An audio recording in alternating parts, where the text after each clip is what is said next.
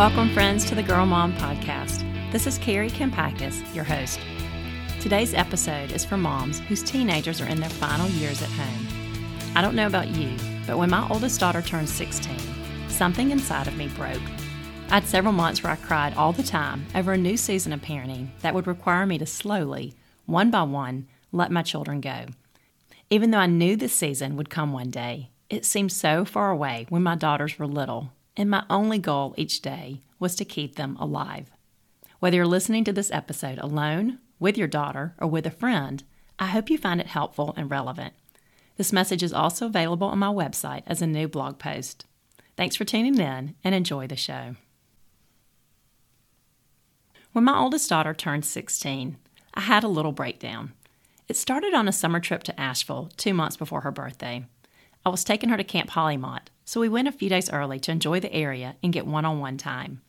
We had the best weekend, complete with horseback riding, long walks, exploring the Biltmore, and seeing the Chihuly exhibit. On Saturday night, at a Spanish tapas restaurant downtown, I asked Ella how she felt about turning 16. Immediately, her face lit up, and from across the table, she beamed at me, grinning from ear to ear. I'm so excited, she said. I'm ready.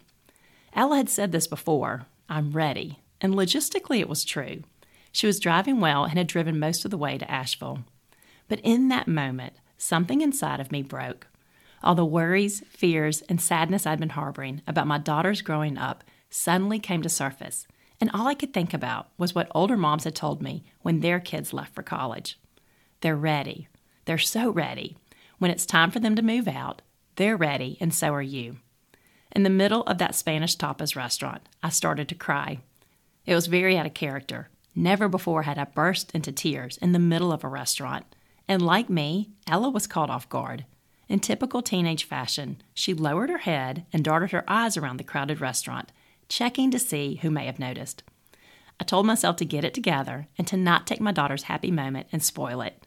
Especially since this was our last night together before camp, I wanted to end on a good note, so I plastered on a smile and told Ella how proud I am of her. I told her how much I love her and how I love being with her now more than ever, which makes it harder to let go. What I didn't admit was the thought running through my mind that evoked the tears in the first place. You see, when she excitedly said, I'm ready, it occurred to me how those two words, I'm ready, had ushered in a brand new season of parenting.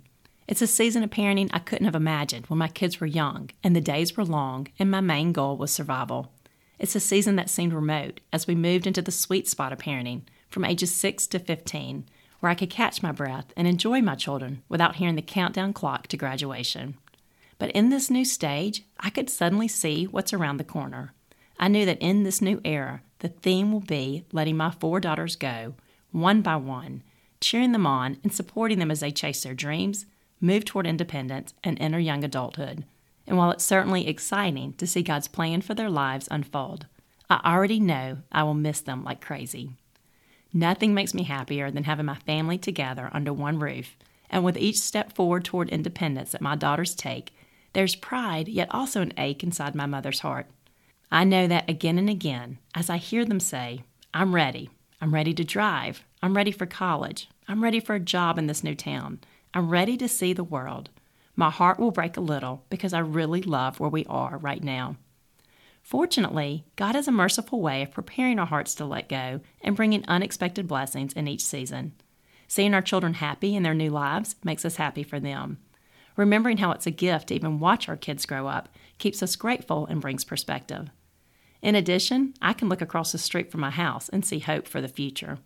My neighbors with three grown daughters and almost seven grandkids are having the time of their lives with their daughters and their families as they congregate often at their home. My neighbors are in their 60s and enjoying the harvest season of parenting, the fruit of all those seeds they planted many years ago. Watching them reminds me of what I aspire to. Yes, I want my daughters to stand on their own two feet and handle life on their own, yet I also want a relationship that makes them want to come home. There's no one right way to handle an empty nest. While some parents are emotional wrecks, others only feel excitement as they tell their children, roots and wings do great things. Admitting that we feel one way or the other doesn't make us bad or better. It makes us honest. And the key to working through any life transition is to begin with honesty and proceed from there. Last year, as I struggled with thoughts of my daughters leaving home and felt lost for words, my friend Krista Gilbert asked if I would endorse a book that she co wrote with Carol Kuykendall called Give Them Wings. It was divine intervention because what Krista didn't know was how much I needed the message. This book, originally printed in 1998 and now updated, contains wisdom from Krista, who's a few years ahead of me in parenting, and also Carol, who is a seasoned grandparent. I underlined this book like crazy with passages like this that resonated deep in my soul. Transitions are tough. When we love passionately, we hurt deeply. Goodbyes are tough. Change is difficult. Losses cause pain. The exit of a child, especially a first or last child, forever alters the structure of a family and the definitions of individuals. The child's physical absence leaves a gaping hole in our lives for a time and often catches us by surprise, as if we never saw it coming. Our grief is real and a necessary part of a family's journey through transition. Carol Kuykendall. There were several months around Ella's 16th birthday where I cried all the time about inevitable changes and my fears about the world my daughters are entering. It's a terrifying time to be a parent, and dealing with grief or loss on top of that isn't for the weary. However, I needed to get some tears and grief out of my system to move forward and not waste my final years at home with my daughters. I want to enjoy them, laugh a lot, and finish strong. Since these years set the stage for our long term relationship, which may last 30 or 40 years, far longer than their 18 years at home, I decided long ago to not wish this time away. I refuse to settle for the narrative that teenagers can only be survived. I've loved my daughters at every age, and though this current stage of parenting three teenagers and one tween constantly challenges and humbles me, I still like it. I love the laughter, the dancing, the TikTok videos, the driving them around with friends, the sorority house I have upstairs in my home with my daughter's three bedrooms together, and the sister bonding I see as my girls huddle and glance my way because I know that even if they're talking about me, I'm okay with that if it makes them closer. I love the deep conversations, getting to know my daughters as real people, taking family vacations together, seeing their personalities and talents bloom, watching them act wired at 10 p.m. when I can barely stay awake, and catching glimpses of God's hand working in their lives. Some days it's really hard to see the good in this season or my kids. I get discouraged and feel like a failure, like pretty much every mom out there. But what I'm learning is to not dwell in discouragement. God wants all of us to parent with a spirit of strength and not defeat. And I believe teenagers are what turn parents into prayer warriors. The biggest upside of this season is its potential to grow our faith and keep us tight with the man upstairs. As my friend's husband often says, the older our kids get, the more we go to God about our children than we go to our children about God. Change is hard when we're happy with how things are. My daughter Ella is a high school senior this year, and I'm still figuring out the process of how to let her and her sisters go. What I appreciate most are the parents ahead of me who listen, empathize, and share stories of hope. A pastor's wife recently told me that while there are certainly blessings on the other side of change, it's okay to grieve the end of a chapter. She told me that when her daughter got married, she wasn't sad at all.